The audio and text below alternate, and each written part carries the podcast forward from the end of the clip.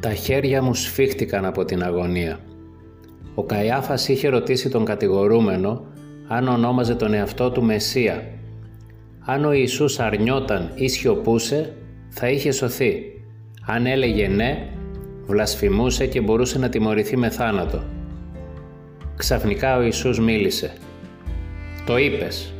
Εγώ είμαι αυτός. Και θα δείτε το γιο του ανθρώπου να κάθεται στα δεξιά της δυνάμεως και να έρχεται μαζί με τα σύννεφα του ουρανού».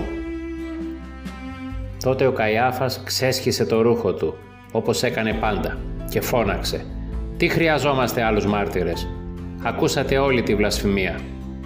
Εμείς τότε φωνάξαμε «Είναι ένοχος». Το φωνάξαμε γιατί είχαμε θυμώσει και ξεγερθεί. Είχαμε θυμώσει και ξεγερθεί όχι επειδή ο Ιησούς χαρακτήρισε τον εαυτό του ως Μεσσία. Αυτό το περιμέναμε. Αλλά επειδή το έκανε με αυτό τον τρόπο, με αυτή τη γαλήνη και την αυτοπεποίθηση, με την προφητεία της επανόδου του. Εξαιτίας αυτής της βλασφημίας και εγώ όπως όλοι οι άλλοι τον κηρύξαμε ομόφωνα ένοχο. Τον καταδικάσαμε σε θάνατο. Σύμφωνα με τον νόμο μας η εκτέλεση έπρεπε να γίνει με λιθοβολισμό. Αλλά επειδή οι Ρωμαίοι μας είχαν αφαιρέσει το δικαίωμα της εκτέλεσης, ο Πιλάτος θα καθόριζε τον τρόπο του θανάτου. Οι δούλοι έδεσαν τον Ιησού και τον χτύπησαν στο πρόσωπο. Μερικοί από τους συνέδρους έτρεξαν κι αυτοί κοντά. Του έδεσαν τα μάτια και άρχισαν κι αυτοί να τον χτυπούν. Ένας γραμματέας φώναζε «Μάντεψε ποιος ήταν, βρες τον αν μπορείς». Γιατί όταν είναι κανείς Μεσσίας πρέπει να μαντεύει ακόμη και με δεμένα μάτια και αυτιά ποιος του κάνει κακό. Μα ο Ιησούς δεν μίλησε. Είχα προσπαθήσει να κοιμηθώ λιγάκι πριν ξημερώσει Ξάπλωσα σε ένα δωμάτιο του ανακτόρου του Καϊάφα, αλλά δεν μπορούσα να κοιμηθώ. Η δίκη δεν μου έφευγε από το μυαλό. Αλλά δεν έβρισκα τίποτα το τροτό στο νόμο που ίσχυε τώρα. Ο Πιλάτος συλλογιζόμουν θα έβγαζε την απόφασή του. Ο Ιησούς είχε χαρακτηρίσει τον εαυτό του Μεσσία, δηλαδή βασιλιά μας. Τον είχαμε κηρύξει ένοχο βλασφημίας. Τον προκουράτορα όμως δεν τον ενδιαφέρει τόσο αυτό όσο το γεγονός ότι κάποιος χαρακτήρισε τον εαυτό του βασιλιά σε μια χώρα όπου κυριαρχεί η Ρώμη. Ο άνθρωπος αυτός θεωρείται ότι εγκλημάτισε εναντίον του κράτους. Ο Καϊάφας λοιπόν θα παραδώσει τον Ιησού ως πολιτικό ταραξία και σαν τέτοιον θα τον δικάσει ο Πιλάτος. Όταν ξημέρωσε σηκώθηκα. Άκουγα φωνές στην αυλή. Ακολούθησα τον Καϊάφα που πήγαινε στο πρετόριο με τον Ιωνάθαν και μερικούς πρεσβυτέρους και γραμματείς όταν φτάσαμε στο φρούριο, οι δούλοι παρέδωσαν τον Ιησού στους Ρωμαίους στρατιώτες και οι στρατιώτες τον οδήγησαν μέσα. Εμείς όμως μείναμε στο προάβλιο, γιατί αν μπαίναμε μέσα στο πρετόριο θα είμαστε ακάθαρτοι και δεν θα μπορούσαμε να γιορτάσουμε το Πάσχα. Δεν χρειάστηκε να περιμένουμε πολύ. Ο Πόντιος Πιλάτος βγήκε έξω και κάθισε στο δικαστικό του βήμα. Μας είδε και έπειτα το βλέμμα του κοίταξε τους περίεργους που στέκονταν από πίσω μας. Ο Πιλάτος έγνεψε προς το εσωτερικό του πρετορίου και ρώτησε δυνατά, με περιφρονητικό τόνο «Τι κατηγορία έχετε εναντίον αυτού του ανθρώπου» Είδα τον Καϊάφα να προχωρεί ένα βήμα με πρόσωπο κατακόκκινο από το θυμό. «Αν αυτός ο άνθρωπος δεν ήταν κακοποιός», είπε, «δεν θα σου τον είχαμε παραδώσει». Ο Πιλάτος έπρεπε να ξέρει κιόλας την απόφαση του συνεδρίου εναντίον του Ιησού Κρατούσε στο χέρι του την περγαμηνή με την κατηγορία. Σκέφτηκα πως θα ήθελε απλώς να δείξει στον αρχιερέα την περιφρόνησή του. Έπειτα όμως παρατήρησα πως ο Πιλάτος ήταν σήμερα διαφορετικός από ό,τι τον ξέραμε εδώ και έξι χρόνια. Ήταν πάντα ένας τύρανος που πίσω από τη σκληρότητά του έκρυβε τον αγρίκο χαρακτήρα του. Σήμερα όμως μου φαινόταν ανεξήγητα αβέβαιος οι καταπιεσμένοι διαισθάνονται πότε ο καταπιεστής τρέμει μέσα στην καρδιά του. Ο Πιλάτος μίλησε. «Πάρτε λοιπόν αυτόν τον άνθρωπο. Πάρτε τον και δικάστε τον σύμφωνα με τον νόμο σας». Ένας από τους θεατές που βρίσκονταν πίσω μας γέλασε ακούγοντας αυτά τα λόγια. Αλλά γρήγορα έγινε πάλι σιωπή. Τότε ο Καϊάφας φώναξε. «Τον δικάσαμε καθώς ξέρεις πολύ καλά, αλλά δεν έχουμε το δικαίωμα της θανατικής εκτέλεσης». «Όχι», είπε ο Πιλάτος, «δεν το έχετε το δικαίωμα». Σηκώθηκε και μπήκε στο πρετόριο. Τον ακούσαμε να φωνάζει Βγάλτε του τις αλυσίδες. Ακούσαμε το θόρυβο των αλυσίδων και τον πιλάτο να βύχει. Έπειτα πέρασε αρκετή ώρα χωρίς να ακούσουμε τίποτα. Είχαμε τεντώσει όλοι τα αυτιά μας. Δεν μπορούσαμε να πλησιάσουμε πιο κοντά στην είσοδο. Αυτό δεν θα ήταν αξιοπρεπές. Εγώ όμως βρισκόμουν πιο κοντά από όλους προς την είσοδο και σε λίγο άκουσα τον Πιλάτο να ρωτάει «Λέγεσαι Ιησούς ο Ναζωραίος, είσαι ο βασιλιάς των Ιουδαίων ή Ιησού Ναζωρέ» Ο Ιησούς απάντησε με τόσο ήρεμη και σταθερή φωνή όπως δεν είχα ακούσει ποτέ κανέναν άλλο κατηγορούμενο. «Το λες αυτό από δική σου σκέψη ή στο είπαν άλλοι για μένα». Ο Πιλάτος γέλασε. «Για Ιουδαίο με παίρνεις», είπε περιφρονητικά. «Ο λαός σου, οι ιερείς σου μου ανέθεσαν την ευθύνη για σένα.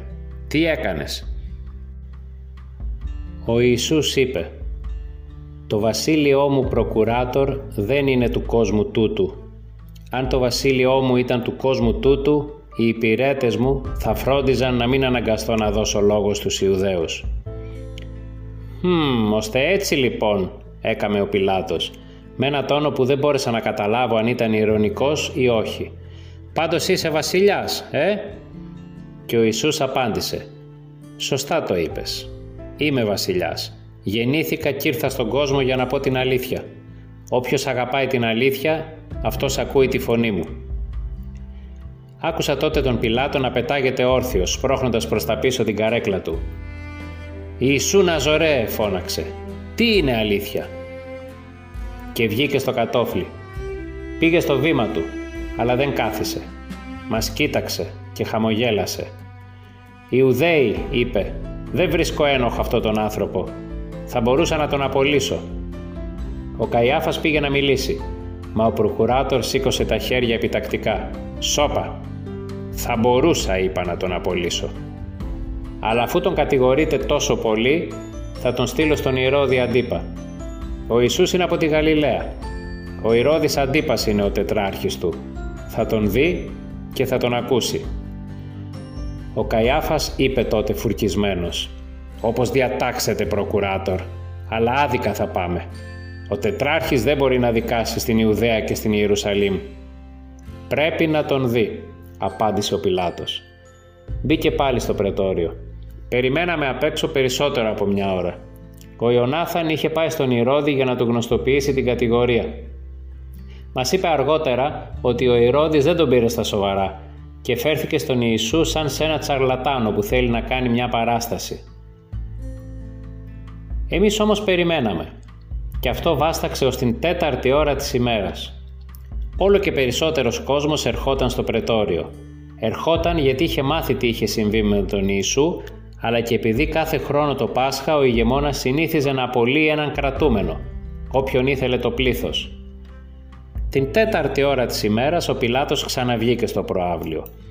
Κάθισε στην έδρα του, μας κοίταξε και έπειτα κοίταξε και το λαό. Τέλος είπε αργά και δυνατά «Ξέρετε πως αυτή την ημέρα σας χαρίζω έναν κρατούμενο Έχω λοιπόν σήμερα δύο κρατούμενους. Τον Ιησού, το λεγόμενο Χριστό, που το δικαστήριό σας τον έχει καταδικάσει επειδή είπε πως είναι βασιλιά σας, και το δολοφόνο Βαραβά. Ποιον θέλετε να αφήσω; Στην αρχή έγινε σιωπή στην πλατεία. Το πλήθος περίμενε. Κανένας δεν ήθελε να είναι ο πρώτος. Τέλος, ένας δούλος του αρχιερέα που είχε ανακατευτεί με τον όχλο φώναξε το Βαραβά. Και τότε φώναξαν κι άλλοι, κι άλλοι, ολόκληρες εκατοντάδες, το Βαραβά, το Βαραβά. Ο Πιλάτος σήκωσε το χέρι του και έγινε σιωπή. «Με ξαφνιάζετε», φώναξε. «Τι θέλετε λοιπόν να τον κάνω αυτόν που κατηγορείτε ότι είναι βασιλιάς των Ιουδαίων» Πάλι έγινε σιωπή. Και πάλι κάποιος από πίσω φώναξε «Να σταυρωθεί! Και πάλι το πλήθος ούρλιαξε μαζί του. «Να σταυρωθεί, να σταυρωθεί!» Παρατήρησα τότε πως ο Πιλάτος χλώμιασε. Συλλογίστηκα πως θα πρέπει να του ήταν ακατανίκητο το γεγονός ότι οι Ιουδαίοι ζητούσαν να σταυρωθεί ένας από τους δικούς τους. Τη σταύρωση την είχαν πάρει οι Ρωμαίοι από τους Πέρσες σαν μια από τις πιο ατιμωτικές ποινές. Σαν τον πιο τρομακτικό, τον πιο σκληρό θάνατο. Ο Πιλάτος σηκώθηκε. Η φωνή του ήταν γεμάτη πείσμα καθώς φώναζε. Τι κακό έκανε. Αλλά το πλήθος δεν τον άκουσε. Ήταν τώρα σαν λυσασμένο και φώναζε και ξαναφώναζε. Να σταυρωθεί, να σταυρωθεί. Τότε ο Πιλάτος γύρισε την πλάτη του και στρέφοντας περιφρονητικά το κεφάλι του, είπε «Θέλετε το Βαραβά, σας τον δίνω» και μπήκε στην αίθουσα του πρετορίου. Τον ακούσαμε να δίνει διαταγές. Έπειτα ακούστηκαν βήματα πολλών στρατιωτών, ο ήχος ενός μαστίγιου πάνω σε ένα γυμνό κορμί και τα γέλια μερικών στρατιωτών που έλεγαν «Χαίρε βασιλιά των Ιουδαίων». Ο Πιλάτος ξαναβγήκε και στην πλατεία μπροστά στο πρετόριο ξανά έγινε σιωπή. Δύο στρατιώτες οδήγησαν έξω τον Ιησού. Φορούσε μια κόκκινη χλαμίδα και πάνω στο μέτωπο του είχαν φορέσει ένα αγκάθινο στεφάνι. Στο δεξί του χέρι του είχαν δώσει για σκύπτρο ένα καλάμι και ο Πιλάτος φώναξε «Έβαλα να τον μαστιγώσουν για όσα είπε, αλλά τώρα προσέξτε, τον παραδίνω σε εσάς για να δείτε πως δεν τον θεωρώ καθόλου ένοχο». Και δείχνοντας τον Ιησού πρόσθεσε περιφρονητικά «Ορίστε ο άνθρωπος». Τότε ο Καϊάφας φώναξε και μαζί του και ο Ιωνάθαν «Να σταυρωθεί» αλλά ο Πιλάτος ύψωσε τους ώμους και ξαναείπε «Πάρτε τον και σταυρώστε τον. Σας ξαναλέω όμως πως εγώ δεν τον βρίσκω ένοχο». Ακούστηκε πάλι η φωνή του Καϊάφα. «Προκουράτορ έχουμε ένα νόμο και σύμφωνα με αυτό το νόμο θα πεθάνει, γιατί λέει πως είναι γιος του Θεού». Τότε φοβήθηκα, γιατί είδα πως ο Καϊάφας δεν ήξερε πια τι έλεγε. Αυτή η κατηγορία δεν ίσχυε για τον Ρωμαίο προκουράτορα. Εκείνος όμως επανέλαβε με απορία «Γιος του Θεού» και μπήκε μέσα στο πρετόριο και είπε στους στρατιώτες να του φέρουν πάλι τον Ιησού. Μόνο όσοι βρίσκονταν πολύ κοντά στην είσοδο μπόρεσαν να ακούσουν εκείνα που υπόθηκαν τότε. Ο Πιλάτος είπε με χαμηλή φωνή «Θέλεις να είσαι ο γιος του Θεού» Δεν πρέπει να νομίζεις πως οι Ρωμαίοι δεν έχουν καμιά πίστη. Πες μου, από πού είσαι» Σοπαίνεις, δεν μου μιλάς; Δεν ξέρεις πως είναι στο χέρι μου να σε σταυρώσω ή να σε απολύσω; Και ο Ιησούς απάντησε «Δεν θα είχες καμιά δύναμη απάνω μου, αν δεν σου είχε δοθεί από ψηλά. Γι' αυτό μεγαλύτερη είναι η αμαρτία εκείνου που με παρέδωσε σε σένα».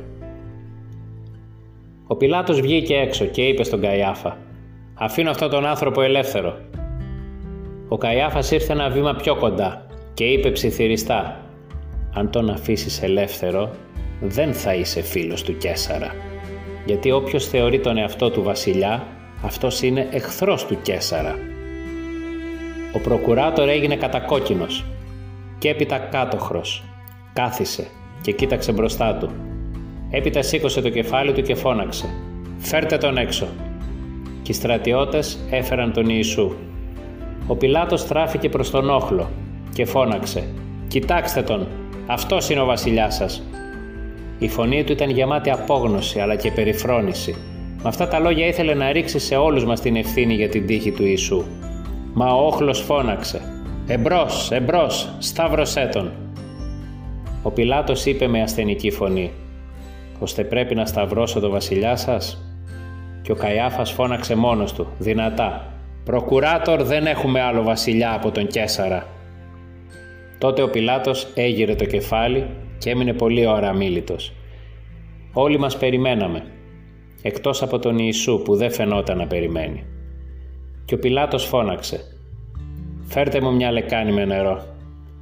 Ένας στρατιώτης έφερε τη λεκάνη και την κράτησε. Τότε ο Πιλάτος βούτυξε τα χέρια του στο νερό και τα τίναξε μπροστά σε όλους, όπως συνηθίζεται στο λαό μας, αλλά όχι στους Ρωμαίους. Και είπε Είμαι αθώος από το αίμα αυτού του δικαίου. Εσείς φταίτε για ό,τι θα γίνει. Ο αρχιερέας απάντησε «Το αίμα του ας πέσει πάνω μας και πάνω στα παιδιά μας». Και ολόκληρος ο λαός επανέλαβε αυτά τα λόγια. Τα είπα κι εγώ. Τότε ο Πιλάτος μίλησε αργά και επίσημα. «Λοιπόν, αυτή είναι η απόφασή μου. Σε βρίσκω ένοχο, Ιησού Ναζωρέ καταδικάζεσαι σε θάνατο θα σταυρωθείς. Ο λαός μούγκρισε, ενθουσιασμένος. Οι στρατιώτες άρπαξαν τον Ιησού και τον τράβηξαν έξω. Ο Πιλάτος γύρισε και μπήκε στο πρετόριο με το κεφάλι σκυφτό. Ήταν η έκτη ώρα της ημέρας και ο ήλιος βρισκόταν στο υψηλότερο σημείο του.